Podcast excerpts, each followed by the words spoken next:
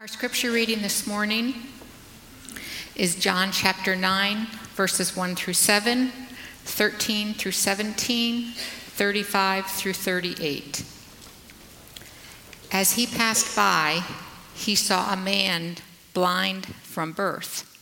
And his disciples asked him, Rabbi, who sinned, this man or his parents, that he was born blind?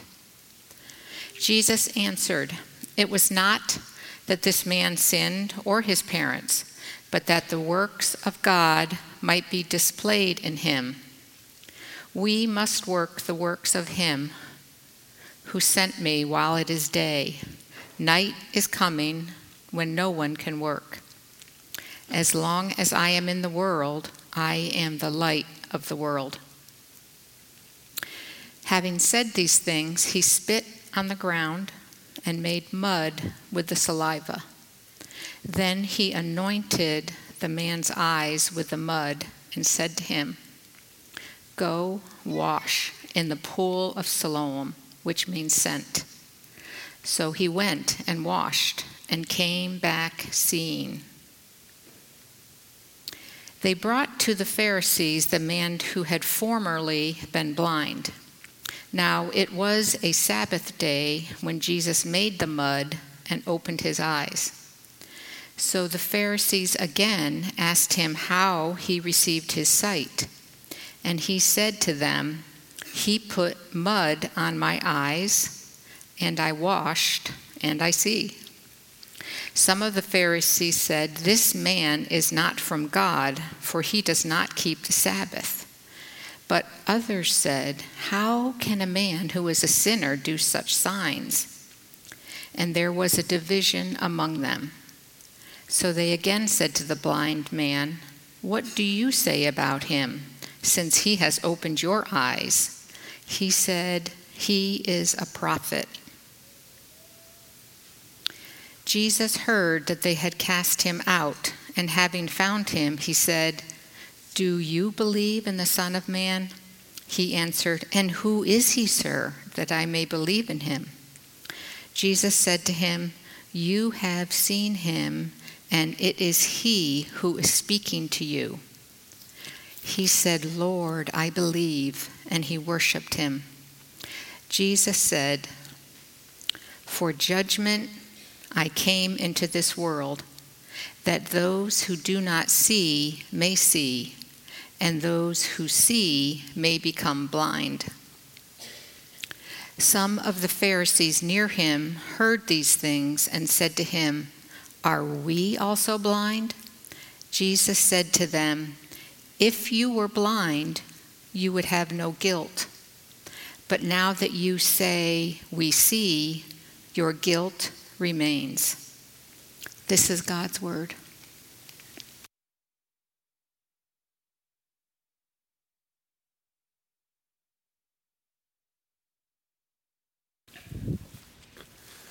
Thanks, Mom. I don't get to say that very often. I've really wanted to read the whole chapter. It was going to take a really long time. And, um, and then as you start preparing, you realize this is like a seven week series. I don't know how I'm going to get to all the things that are in here. Uh, this passage is about blindness and sight, but at a higher altitude, it's about gospel vision.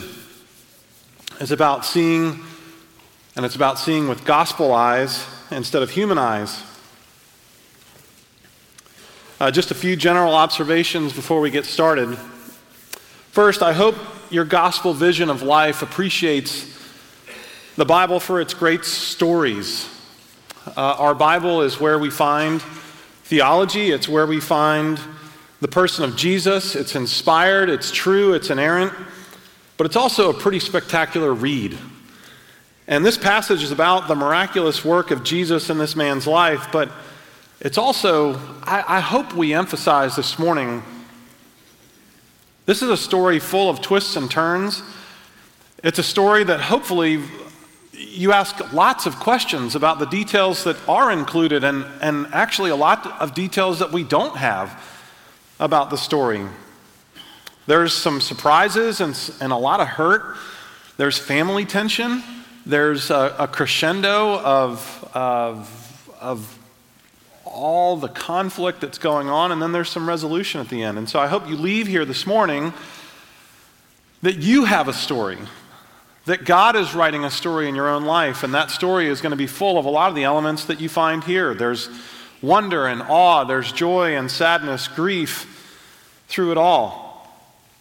That Jesus is reconciling all things to himself, the entire world to himself, that he might receive all glory and praise. Second observation is that uh, this man doesn't have a name. You ever notice that this guy doesn't have a name? He's called the man born blind the whole story long. It'd have been shorter to call him, you know, Buddy instead. But they call him the man born blind throughout the whole story. And John does this, right? There's also the woman at the well who doesn't have a name. And I hope that we identify that that's, that's significant. That there's this idea that the man born blind and the woman at the well, that's, that's us. We're going to talk about that a little bit more.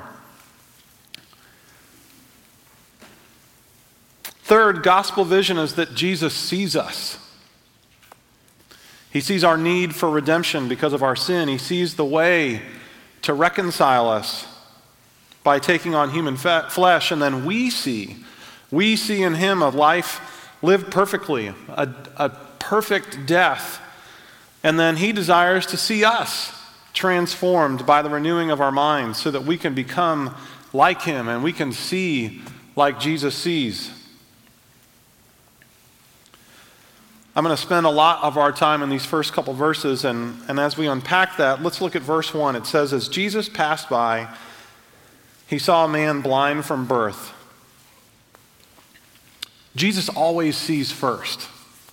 We don't see first. Jesus always sees first. Jesus sees this man. And he sees this man after most everyone else has stopped seeing this man. We learn later in the text that, that he must be a beggar. He's been deemed insignificant, he's become destitute. And even the veracity of his story is about to be questioned. Gospel vision gives us the ability to see that you and I are the blind man, if not for the grace of God. Without Jesus, we're insignificant. We're beggars. We're destitute. And except for Jesus, we can't see the world the way that we're supposed to until we embrace his gospel vision. Gospel vision is that Jesus always sees first and he loves first. 1 John 4 9 and 10. In this, the love of God was made manifest among us, that God sent his only Son into the world, so that we might live through him. And in this is love, not that we have loved God, but that he loved us and sent his Son to be the propitiation for our sins. Gospel vision is that Jesus sees first because he has God's eyes, and he commends having healthy eyes to us. Matthew chapter 6, verse 22 and 23. The eye is the lamp of the body. If your eyes are healthy, your whole body will be full of light. But if your eyes are unhealthy, your whole body will be full of darkness. If then the light within you is darkness, how great is that darkness? Jesus desires that we would see with eyes that are just like his. Jesus sees his neighbor and is calling us to do the same. Gospel vision means that Jesus not only sees the work, he begins the work, he finishes the work. Philippians 1 6, and I am sure of this, that he who began a good work in you will bring it to completion at the day of Christ Jesus. And so we believe that God is the one who sees, he's the one who initiates, he's the one who finishes. And then finally, gospel vision is that Jesus sees people who are not just physically blind. He sees people who are spiritually blind, and then he serves their greatest good. Jesus actually heals blindness seven different times in the Gospels, more than any other condition that he heals. But this is the only miracle in the Gospels that's at least recorded explicitly where the sufferer has been afflicted since birth. And so it's significant that this man is born blind. It's part of the, the great tension of the story.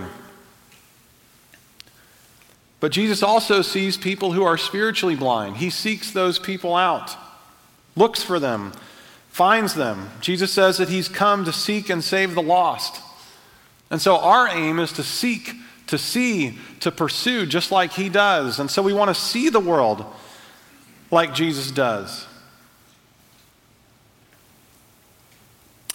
When my son Tucker was in first grade, he came home from school one afternoon with a form that indicated that he had, he had um, failed the vision test at school.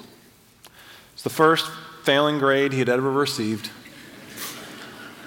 We had no idea at that point in his life that there was anything wrong. In fact, so much so that I immediately doubted the report. I mean, those eye doctors, can you really trust them?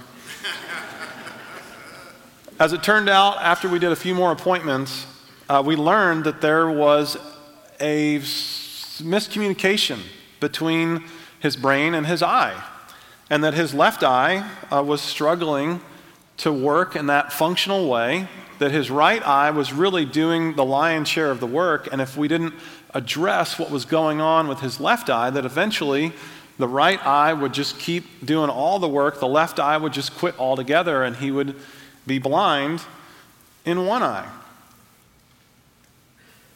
Tucker thought he was seeing just fine. And we thought that he was seeing just fine. But we discovered that his vision was incomplete. It needed some work. And at that point in his life, it was actually kind of stunted that only one eye was working.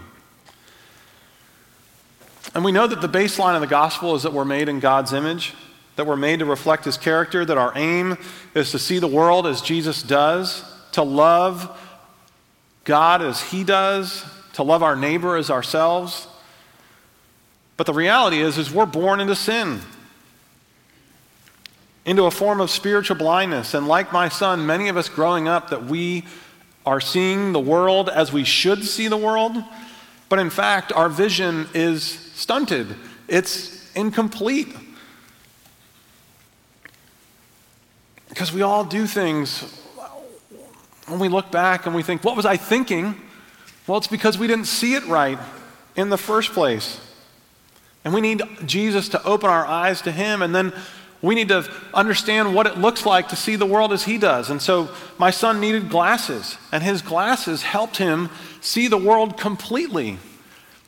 He didn't even know that he didn't see the world the right way. If we want to see the world like Jesus does, we need new glasses. We need a new way of seeing the world in a way that instead of us seeing our own efforts, we, we see with God's lens on the entire world. Jesus sees this man born blind when nobody else does. Followers of Jesus see differently.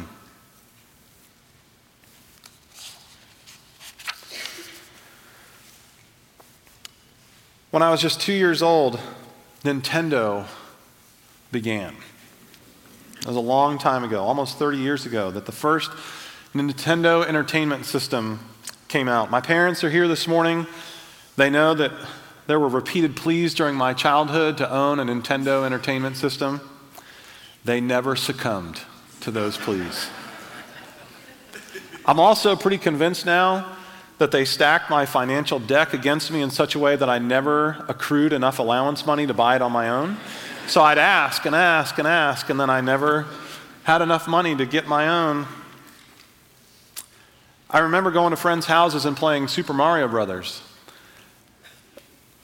And the thing about video games in those days is you couldn't turn it off and then come back to where you stopped. In those days, you had to finish it all at once. And I had to do a little research since I never had a video gaming system. It's okay, I'm thankful that I never did.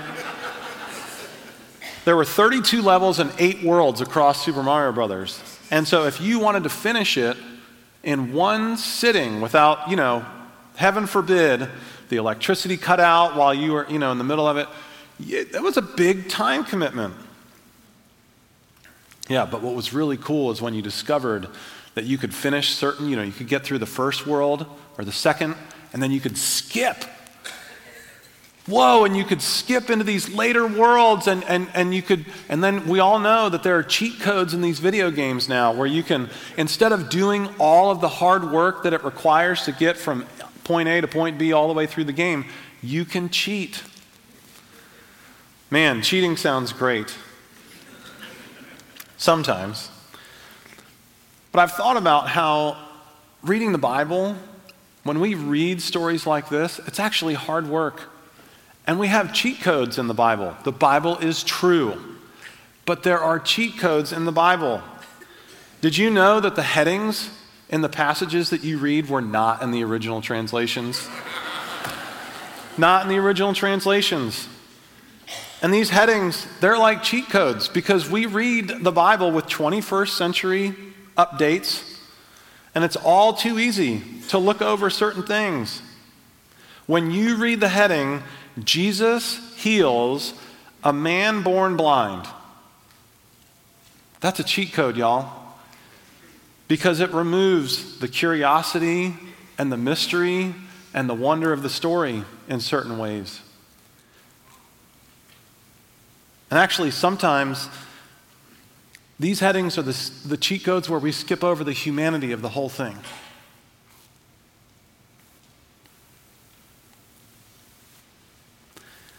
There is a lifetime of experience for this guy born blind.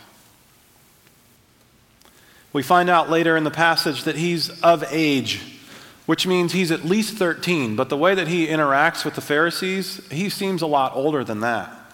We don't know his exact age, but this guy was born blind. And his parents didn't know that he was born blind. I consulted with Jim Newman, our First Evan elder and retired optometry school professor, and, and he let me know that with modern interventions, we can discern infants being born blind within about a week of their birth. But without modern interventions, who knows how long it took for these parents to discover this about their son? There was a distinct moment when his parents realized what was going on. They discovered one morning, one afternoon, one evening who, that life would never be the same for them or for their child.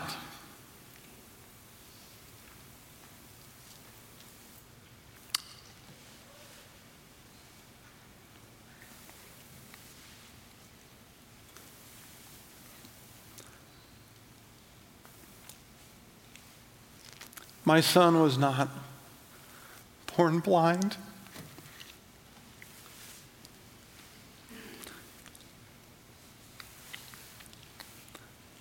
But we have learned a little bit more about what he was born with. Some of you have children, relatives, coworkers who have been born with children where one day you realized this is, this is what life looks like for us.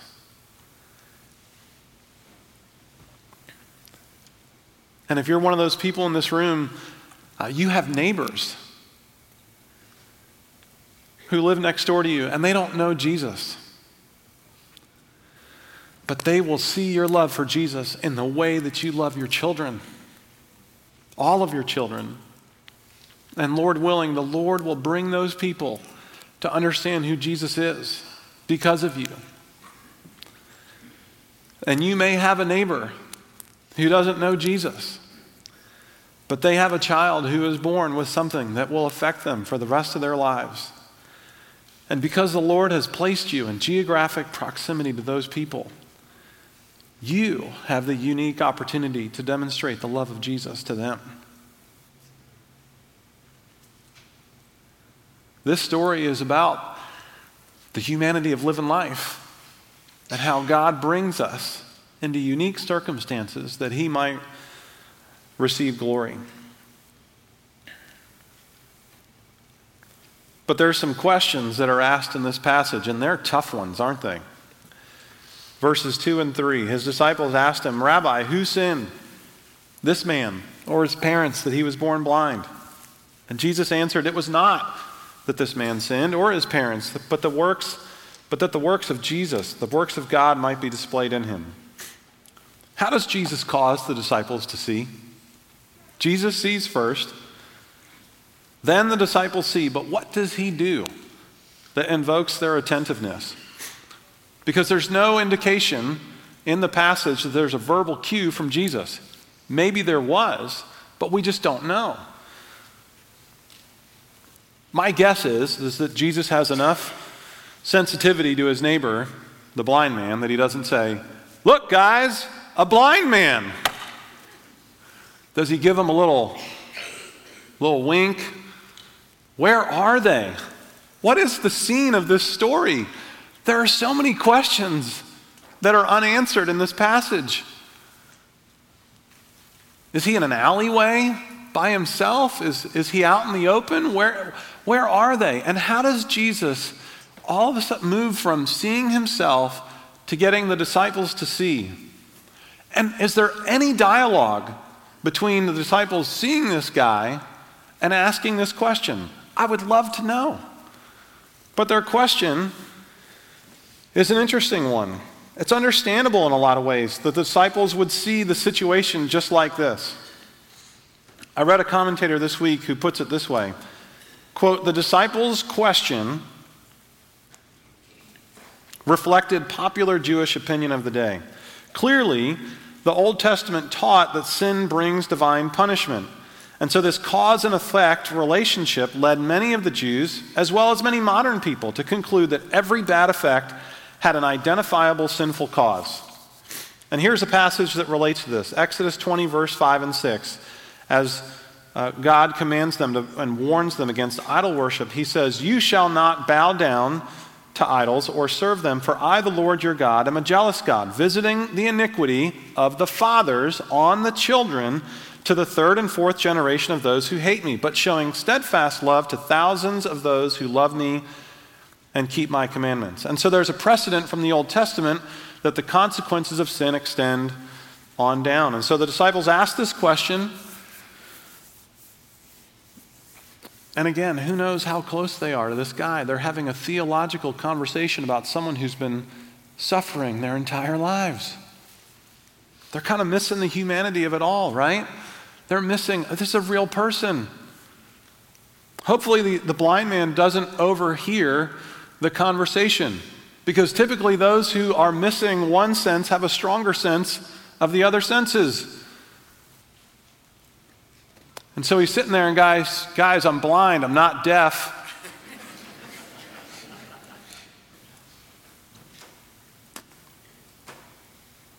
One of our challenges in this passage is asking Is the disciples' question valid?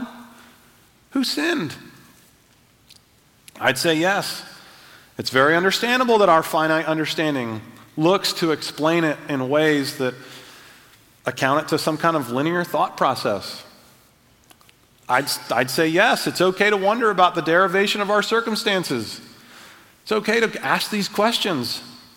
But no, it's incomplete to assume that natural reasoning explains everything in the world. And no, because Jesus is about to blow up their framework, isn't he?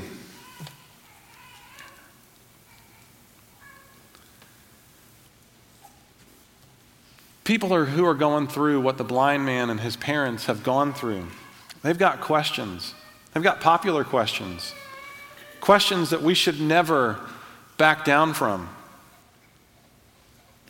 In fact, questions like these, as we're about to see, questions like these are what lead to gospel conversations.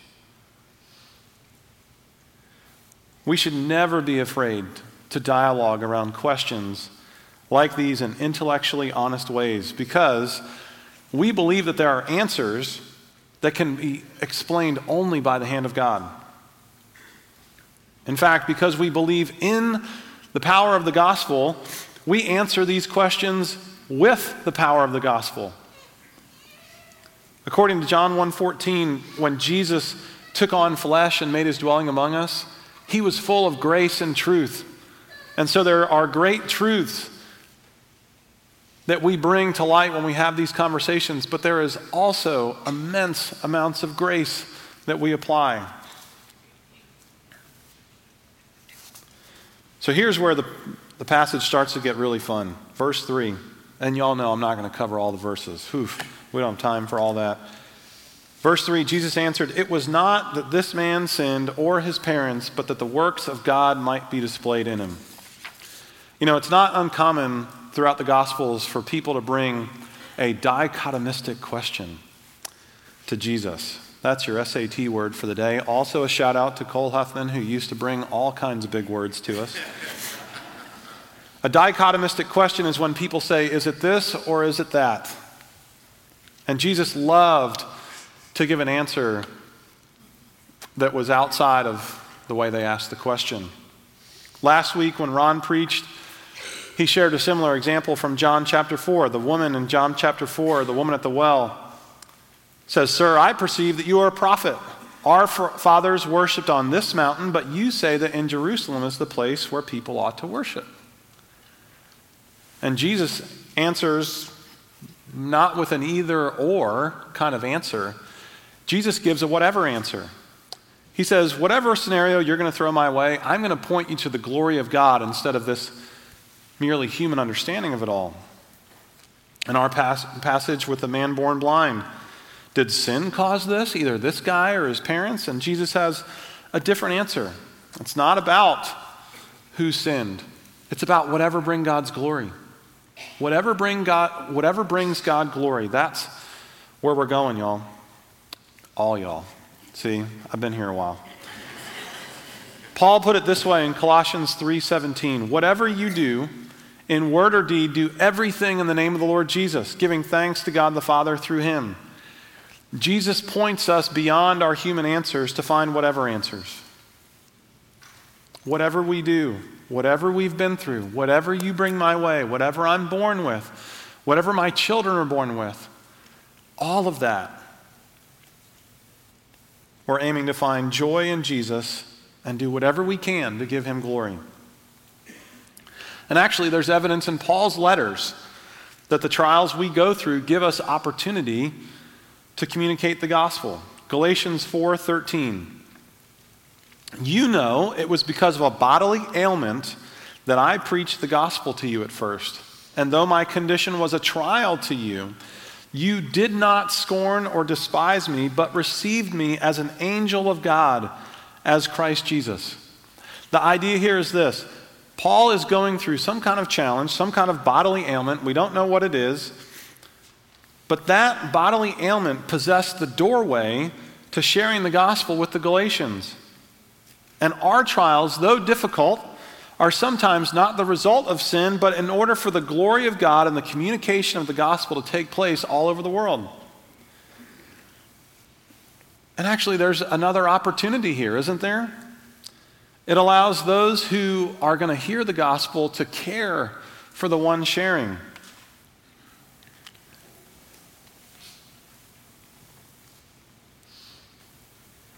Sometimes it's easy for those sharing to not receive. Sometimes it's easy for those who are speaking to not listen. Sometimes those who are doing the most caring have the most trouble receiving care.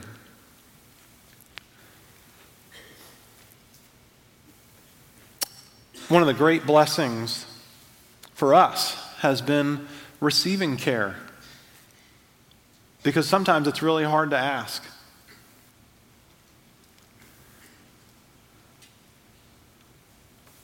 So, what if the blind man was never healed by Jesus?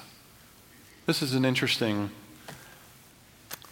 question that I have. What if the man was never healed by Jesus? Could the works of God still be done in him? See, the, the guy, he hasn't been healed yet, right? It is not his sin, and it's not his parents' sin, but so the works of God could be displayed in him. What if the works of God were not healing him of his blindness? What if the healing that we're looking for doesn't come and the healing is happening another way? What if the works of God are not the things that we really asked for, but it's some other thing? In this situation, the man born blind is healed of his blindness. But Jesus does not have to heal our physical circumstances in order for our spiritual attitude to be just like his. I'm not promised healing in my lifetime. And some of the things that we're going through were not promised healing. The challenge is whether or not our attitude is like his. And so one of my prayers has become Psalm 30, 34 1 that I will bless the Lord at all times, and his praise will continually be on my lips. So now we turn to gospel celebration. Gosh, if we had time, Jesus puts mud on the man's eyes, sends him to wash in the pool. He comes back seeing. How that transpires and the miracle of it all is probably several weeks of sermons that, that we don't have time for this morning. So I'm going to take that at face value and make an observation about everything that transpires after that happens. For the rest of the chapter, if you look at all of the characters involved, except for Jesus, no one celebrates the miracle of the man being healed of blindness. Nobody celebrates the man being healed. This guy has been blind his entire life. And instead of celebrating, everybody discounts the whole thing. The neighbors, the neighbors and those who had seen him before as a beggar were saying, Is this not the man who used to sit and beg? Some said, It is he. They seem pretty ambivalent, don't they? It is he. Not, that's him! No way! Others said, no, but he is like him. Y'all ever seen the movie Wife or the show Wife Swap where they there's no swap in here. How is this not the same guy? They, there's no switcheroo here. And he kept saying, I'm the man. No one believes him, and no one celebrates. This is tragic.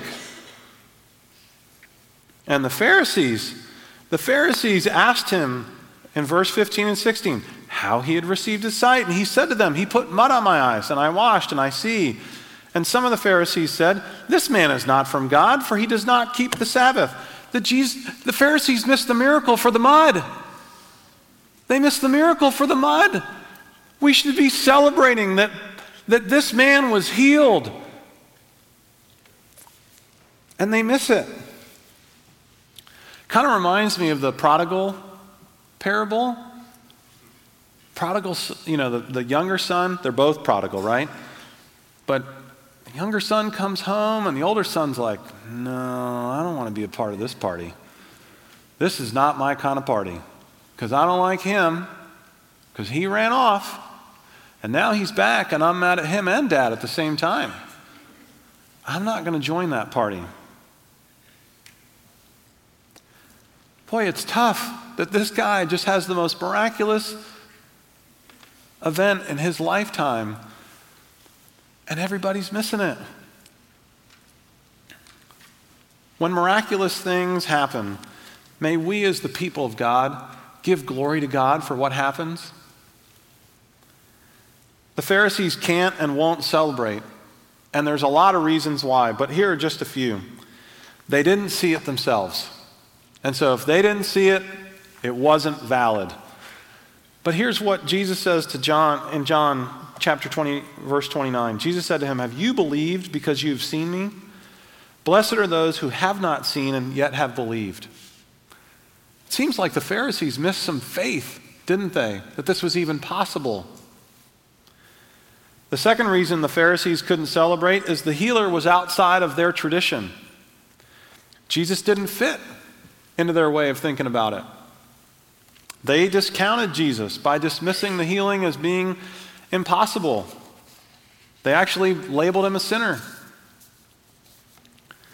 And the other thing that's really interesting, it just, it, the sense that I get in reading this is that they don't believe that anything is possible with God.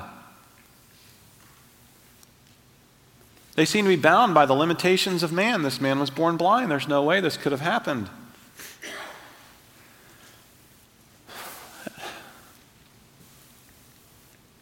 I hope I never miss the miracles for the mud. I hope I always find causes to celebrate the miraculous power of God, even if I don't see it myself. Even if the way that it happens is kind of outside the way I think it should be. I hope I always find that anything is possible with God. I hope I always have eyes to see.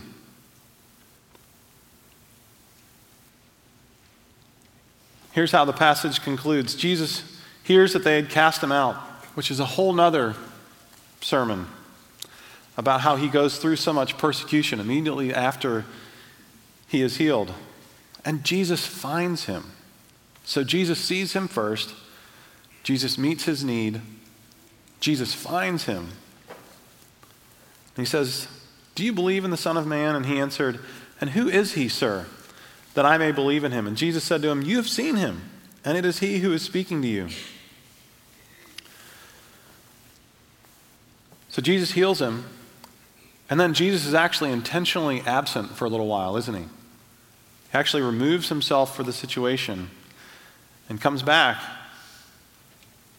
And he gives him eyes to see physically before he completely understands how to see spiritually, doesn't he? Reconciles what he's been waiting for his whole life, and then says, Do you know who you're talking to? And reveals himself then. And that's really interesting because Jesus does this sometimes. Sometimes he's physically healing people before they see completely spiritually. And then there's other times, like Mark chapter 2, where the paralytic is lowered through the roof, and Jesus says, Your sins are forgiven. And everybody goes, Can you do that? And he says, Yeah, I can. You want the proof? Why don't you get up and walk? And Jesus displays his power to forgive sins when he heals physically. But sometimes Jesus meets people's physical need before he heals them spiritually. And so, as a very practical application point for us, Sometimes we're going to present the gospel to people first. And they're going to hear it and they're going to respond. And then we're going to reconcile all the things that come after that, after the people make that decision. But sometimes we're going to meet people's physical needs long before they understand why that really, really matters most. And so let's be looking to do both of those things listening to God and responding as He calls us to do. Because there are a lot of people out there who are praying for physical healing, sometimes for a lifetime, and God only forgives their sins. And then for others, people are, are healed of their physical ailments, but they never see Jesus. We know folks who have been through terrible trials of physical challenge and they're healed, but they don't ever embrace Jesus as Lord. You know, people have asked over the last couple months, uh, how can we pray for your family? And one of the first people that asked me that question, I said, you know, you can pray that one day my son opens the door to his room and he walks out with all the words. All the words. You can pray that my son will be miraculously healed. And I'm trying to pray for that, not so it's easier for us, but so that God receives glory for that. Though that's a hard prayer. Cole used to say motives are multiple and mixed. And I feel that. You know, it's hard to even understand what takes place in this passage because it's so amazing, it's so unbelievable. But I believe that the same Jesus who put mud on this man's eyes, and the same Jesus whose cloak healed the woman who had been bleeding, and the same Jesus who healed the centurion's daughter from a distance is the same Jesus who can heal today. Don't we believe the scriptures to be true in that way?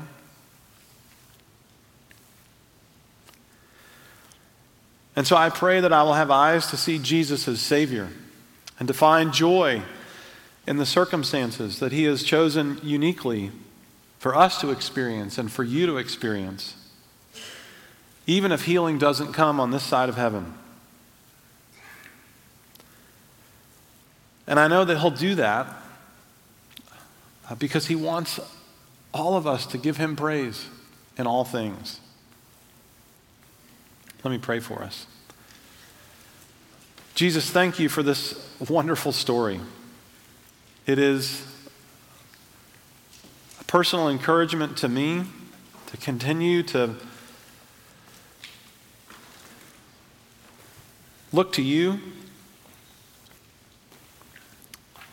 I pray that you would give us eyes to see, that you would give us eyes to see those who have been overlooked, those who have been looked past. And I pray for those like me I'm recognizing that so many are struggling with lifelong challenges, like we are. And so, my circumstances are not special, they're ordained. They are from you. And they're not without your perfect, pleasing will in mind. Would you help us to look to you as our source of joy and contentment, knowing that you are faithful? Jesus, we love you. Thank you that you have showered your love upon us, that we are your children. And I pray uh, that we would acknowledge you to be with us and present in all things. Amen.